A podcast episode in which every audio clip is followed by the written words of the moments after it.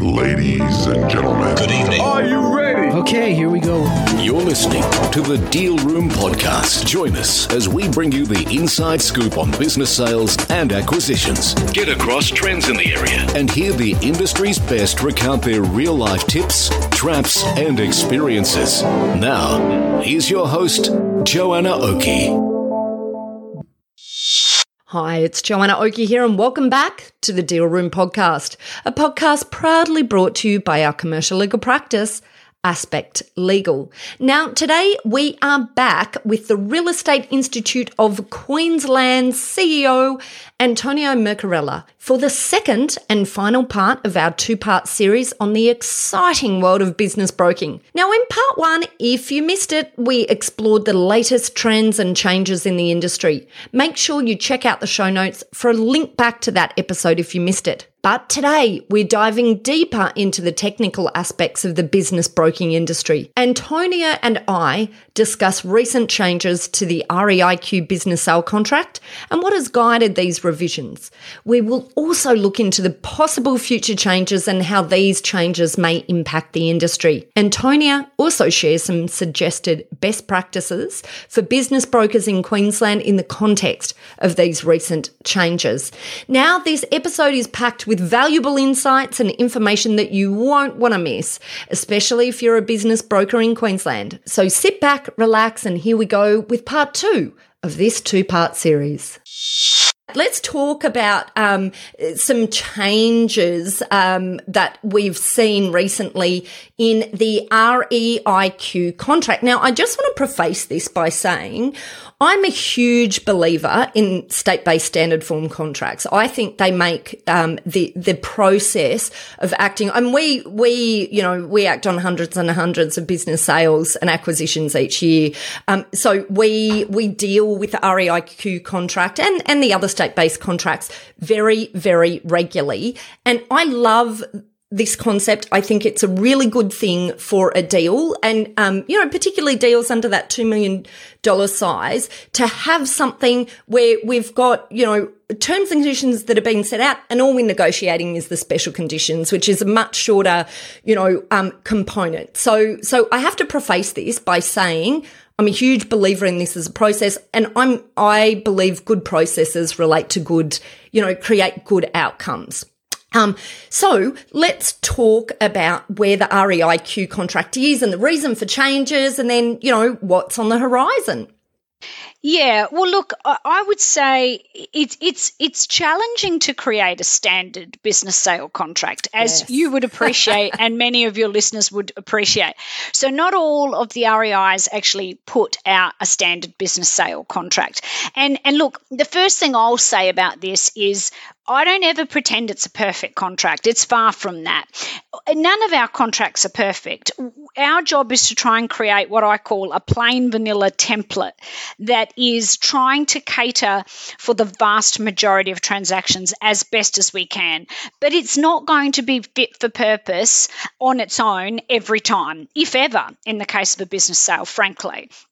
So I think that's really important to say. So, you know, when people tell me, oh, well, it, it doesn't do all of these things, my response is it can't do all of those things realistically. Um, because as we've talked about many times during this interview, every business is quite different. So, look, we've tried to improve it. Um, still plenty of room for improvement. So, if anyone's listening, um, you know, always up for, for more um, feedback and insights into how we can I- improve it. But we did. We just recently um, released a, a new version of it, and so I think some of the highlights. It, it was really it was really time to modernise it. So we've made some changes um, to allow for electronic communication and and and of course electronic execution. Um, we saw as a result of COVID 19, um, there were um, some temporary legislative changes which are now enduring, thankfully. So that argument around can we can we do electronic signing, in particular where it's a, a corporate entity, um, I think that's been well established now. So we've made some provisions and some changes to reflect that. We've also updated some of the employee related provisions. Uh, we've made some changes to verification of books and records. We had some feedback as well around our stock in trade um, and and and WIP um, work in progress. So again, not vastly different, but some clarification just to remove any uh, room for error.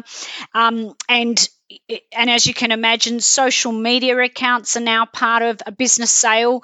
Um, we hadn't contemplated those when we first developed that contract. So again, it's really important that we take those into account. They're part of that of that transfer process. So now um, the contract does contemplate that. Um, we've also expanded our our restraint of trade provision um, to protect goodwill. But again, I mean, when it comes to restraint of trade, again, what I'd say about that is um, our restraint of trade won't always be the right restraint of trade for every transaction, but it's in there and it might work. Um, but we also know that in some instances ours will be struck out and a new one will be inserted. And then what we've also tried to do is develop some new uh, special condition annexures. Um, this is something that we're frequently asked for um, special conditions, um, again, they will change from transaction to transaction, but we do know that um, business brokers like having a special condition drafted because, of course, um, what we know is that um, whilst a business broker in Queensland is permitted to facilitate the contract and use you know, for example, a standard contract uh, as we put out. We do know, though, that there's a limitation on that um, that doesn't extend, of course, to the drafting of special conditions. You know, the Legal Profession Act is very clear about that. So I'm always telling well, both business brokers and real estate practitioners, practitioners more generally, they are not to draft special conditions. So, of course, what they can do is use a special condition that we've drafted and just complete the necessary fields, or it doesn't have to be an REIQ special condition. You are, of course, permitted to use a special condition that a lawyer has drafted, um, provided that you don't start uh, tinkering with it. Yeah. Um, so, so I think that's important to to note as well. The one thing that I'd add in there, I, I worry sometimes about, and and I, I know you you know the the uh, approach of business brokers in Queensland, for example, is completely different to those in New South Wales and Victoria in relation to the interaction with the contract. So we have brokers in Queensland who who will draft, who will create the contracts, draft them, create them, you know, and and on the face of it, there's no issue with that what what I find is the practical issue and something that I think becomes an educational component. So you, you, know, I'm really glad that you raised it. The practical issue is that clients can see a contract, you, you know, this contract with all the words in it, and and you know maybe even some sort of templated uh, special conditions that a brokers had created or whatever they add into it, and then the client thinks that that equals someone having looked at their business sale from a holistic perspective and having considered and understood what the relevant legal risks are for them in that transaction, you know, particularly sell side, you know, and this is where I find that we, we have this risk then that clients don't understand that there is so much more. You know, when you look at a business sale transaction, whilst we have these documents like the, the standard form contracts here to enable us to um, more uh, quickly and efficiently create the big, the bones of the contract. It doesn't take away from the thinking that has to happen, which is sitting down and really understanding where are the risks? What, what happens with the employees? Where are the entitlements? What's going to happen with them? Where, what, how do we deal with personal leave and, and long service leave where they haven't hit the qualifying period? How do we deal with, you know, ensuring that we have this correct transfer of the value that sits in contracts and, you know, all of those sorts of things. And what the business actually encompasses. Right. So, so my view is you're only as good as your client inst- uh, client's instructions. You, you, don't know what you don't know, and and yes, they're, they're, you're right. The client sometimes assumes that the business broker's role, the scope of the role, is is is inclusive of everything, and it's not. The business broker is there to facilitate the sale of that business. But uh, and and so of course, a good business broker will ask a series of questions to make sure that they understand what does this business include. Let me make sure that I am, um, when the time comes, um, putting together a contract that encompasses all of the elements of this business and that we haven't missed something. But at the end of the day, I mean, the client needs to take a responsibility. The vendor, the seller of the business, needs to be responsible and you know, if you think about vendor warranties, for example, or if you think about all sorts of things that are included in that contract, it is the vendor's responsibility to make sure that they've understood that contract. The, the business broker is not able to give legal advice about that contract. So, what I always say, and, and look, it's a best practice recommendation from my perspective, is if you're going to be using the standard REIQ contract or any contract for that matter, this isn't about me trying to you know, plug our contract. I think it's a really good idea to give a copy of that document to the vendor and to recommend that they read it and that they get advice on it because I, I, do think clients don't understand the scope of the engagement of the business broker. It does not extend to giving them legal advice, and the business broker can't be a mind reader uh, yes, you can you can sit there and ask questions and then provoke an answer. You know, it, so tell me about this. What's involved in the business? Do you have licenses for this? Do you have? Tell me about your employees. Tell me about the assets that the you know the list goes on and on. So of course, it's your job to ask the questions, but at the end of the day, the, the vendor can't wash their hands of all responsibility. Um, the business broker can only can only do what they can do based on the instructions that they are given. So a good business broker will ask the right questions to get the right answers. But again, um, the vendor does need to go in uh, understanding that there is a level of responsibility that rests with them, notwithstanding that they have a business broker who's who's putting together the sale and um, and affecting the sale for them. Yeah. And I just think that can be one of the risks of business brokers, you know, filling in the form and providing it to their clients of the sale contract because the clients think this is the contract without realizing that there's so much more that needs to, so much more thought that needs to go into ensuring that, you know, the special conditions or whatever, every, everything's been included. And some of these things, you know, business brokers just won't have that, um, that detailed understanding of things which are essentially, you know, complex legal issues because, you, you know, I mean, that's not their job. Their job is to get, you know, the business out there and sold. Well, that it, it, it, you're not you're not selling a property where you can go do a title search and find out what's registered on the title, and then all right, you still have to ask about unregistered encumbrances, but but you know you, you, you can work out most of it by looking at the title or going and researching certain things on different websites. A business isn't like that. You, you, there's not like a register of all businesses, and you can go there and go, oh well, this is great. This tells me exactly what I'm being engaged to sell. Right? Doesn't work. It doesn't. I mean, that would that be handy way. if we had. It that, would yes. be. It would be handy. it would be handy. All right, we'll put that on our to-do list. well, that leads me perfectly, actually, Antonia, to my next question, which is what's in the future for um for for, this REIQ business sale contract? Are there future changes? What's, you know, there were things on the list that you want to tackle? Yeah, look, uh, here's what I'd say about that. I think it's really important that as an organisation, um, well, first of all, it's it's a contract that we put together, but it needs to serve the business broker community. So what I would say is, even if I think about the most recent amendments we've made, we've made those changes based on feedback that we've had uh, from business brokers or legal practitioners. So I think in terms of what the future changes look like, that needs to be dictated to a large extent by the business broking community, and of course, then us as the peak body. It's our job to make sure that we're thinking about what are the legislative changes changes that are happening around uh, around Queensland or around Australia, even potentially, and and how do they relate to business sales, and do we need to actually go in and and and update that contract? So something we've been doing, I think, um, quite well um, is working hand in hand with um, the AIBB. You know, we I'm the first to admit we're the Real Estate Institute of Queensland, so we serve um, a variety of sectors. Um, and look, I accept the criticism that we are focused mostly on property.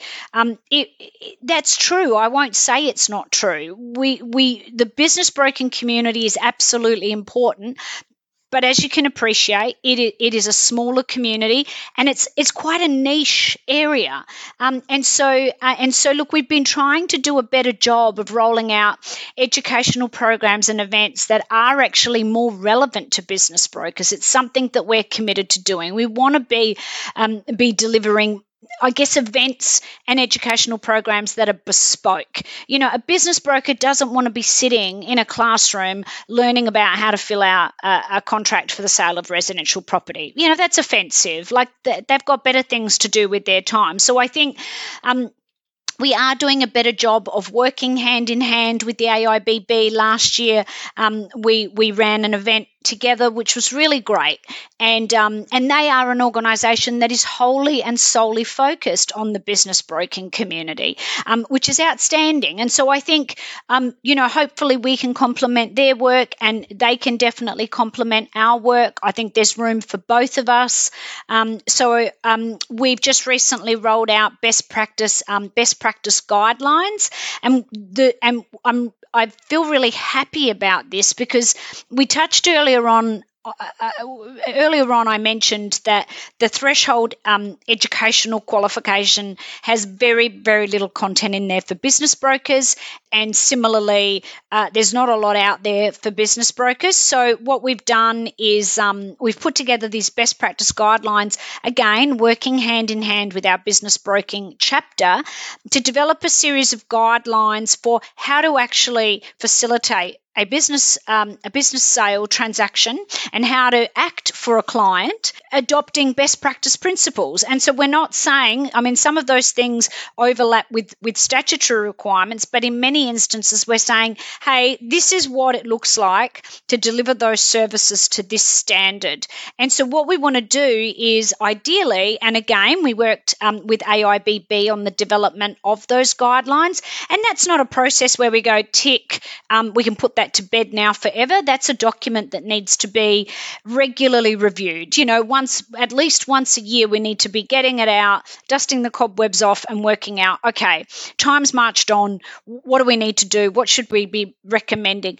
So I'm really excited about that because that, that, that's got a lot of really great content. And again, I think it's a really good um, uh, place for us to be trying to get some consistency in approach when it comes to business broking because even though um, business brokers do come under the Property Occupations Act, like we've already talked about, beyond the appointment process, there's not a heck of a lot in there that ultimately um, relates to business broking. And I'd like us to become better and better at delivering bespoke um, uh, articles, materials, training, resources for business brokers. We've got a commitment from the Palaszczuk government to introduce mandatory CPD. So I think there's an opportunity there for us to be hopefully uh, the leading provider of that CPD training and really making sure that we're not asking business brokers to again uh, complete. Um, a course that has absolutely no relevance to what they do. You know, um, it, would be unfair. So I think um, those are the things that we're focused on uh, at, at the moment. Great. Okay, wonderful. And uh, I guess my last question what sort of what sort of feedback, what sort of commentary do you hear from business brokers? Like what what does that interaction look like? Do they contact REIQ when they've got problems? And when they've got problems, what are those problems? Or they, you know, how are business brokers engaging with you, I guess? Yeah, look, definitely predominantly through that chapter process. Um, we meet with our chapter once a quarter. Having said that, the chair of that chapter will will deal with um, our chapter chair, obviously on a more regular basis. We worked um, with with a select view on the amendments to the contract, and then obviously that went back to the full chapter. So that would I would say would be the primary communication channel between the REIQ and the chapter. They give us guidance on articles we should be writing, the content of events and training. It was interesting actually. Just recently, we held a career networking evening, and we had um, we had the chair of our chapter there there. And it's really interesting because, again, um, to hear him talk about business broking, you'd see people in the room who'd probably been thinking, "Oh, well, I've got my I've got my qualification, and I'll go off and do sales, or I might enter into commercial and industrial." And you could see people in the room as he was talking about um, what it means to be a business broker. You could really see people in the room responding to that and going, "Oh, that sounds really interesting. I had no idea that that this was an opportunity, that this was a career pathway that I could be looking at." Um, so I'd like us to do more to educate the community about what it is to be a business broker and and how fascinating and interesting a career uh, it can be. So um, I think that's something we need to be doing more and more of. Exciting. Well, the future is indeed very, very exciting. I just want to say a huge thank you for coming onto the podcast, Antonia. And look, if um if any of our listeners who are business brokers um want to engage with REIQ, how do they find out more? Yeah, well, look, um, we'd love to hear from them. We've got a website, um, reiq.com. Um, obviously tells you a, a, bunch of information about us, but we've got a really friendly team here who, if you wanted to give us a call, we could have a chat to you about um, how to become a member, what we've got coming up for business brokers. We've got a, a, a library, if you like, or a repository of material in our in our member resources section um, that people can get access to. So um, either give us a call or jump online and uh, and check out some information. We'd love to hear from you. If people are interested in joining the business uh, brokers chapter, um, we'd also love to hear from them. We've got a great group of people in that chapter, but uh, it's a two year term, and uh, there's always uh, I think this is our second year actually. Um, so their term ends at the end of this year, and we'll be calling for nominations. I think around September, if I'm not mistaken. So if there is any, if there are any business brokers out there listening in Queensland who would like an opportunity to have a voice and a say, um, then um, I would encourage them to reach out to us or to put their hand up when the um, when the time comes. Fabulous. Well, look, a huge thank you for coming on to the podcast. We'll, of course, link straight through to you in our show notes. So if you are running along the beach at the moment or driving into work, um, please don't have an accident. Uh, don't worry, you can go back and click into your show notes uh, to click through that. You don't need to write it down. Antonia, can I just say a huge thank you for coming onto the podcast today? Oh, that's a pleasure. Thanks so much for having me. Well, that's it for this episode of the Deal Room podcast. We hope you're now primed for your next deal with these pointers and have enjoyed these fascinating insights. Now, if you'd like more information about this topic, then head over to our website at thedealroompodcast.com where you'll be able to download a transcript of this episode, as well as access any contact details and any other additional information we referred to in today's podcast. Now, if you'd like to get in contact with our guests today and the services they offer, you can go ahead and check out our show notes for a link right through to them and their details. You can also book in directly with our legal eagles at Aspect Legal if you'd like to soundboard your next steps, discuss a legal question, or find out more how we can assist, whether that's with buying or selling a business, or perhaps somewhere in between. Now, don't forget to subscribe to the Deal Room podcast on your favourite podcast player to get notifications whenever a new episode is out. We'd also love to hear your feedback, so please leave us a review and rating if you're already one of our subscribers, or even if you're listening to this podcast for the very first time. Every review helps our team produce valuable content for you. Well, thanks again for listening in. You've been listening to Joanna Oakey and the Deal Room podcast, a podcast proudly brought to you by our commercial legal practice, Aspect Legal. See you next time.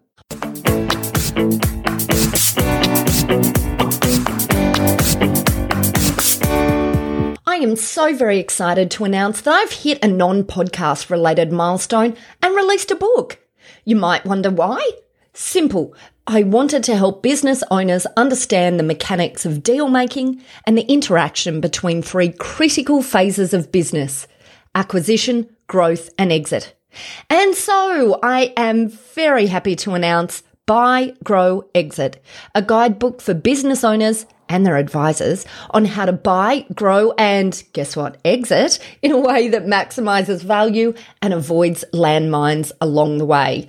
The book is available now, so just head over to buygrowexit.com au to get your copy and to access a whole heap of free resources that will really help you on your journey of acquisition, growth, and exit in your business or in working with your clients. Also, check out our show notes where we will link straight through to that page. Ladies and gentlemen.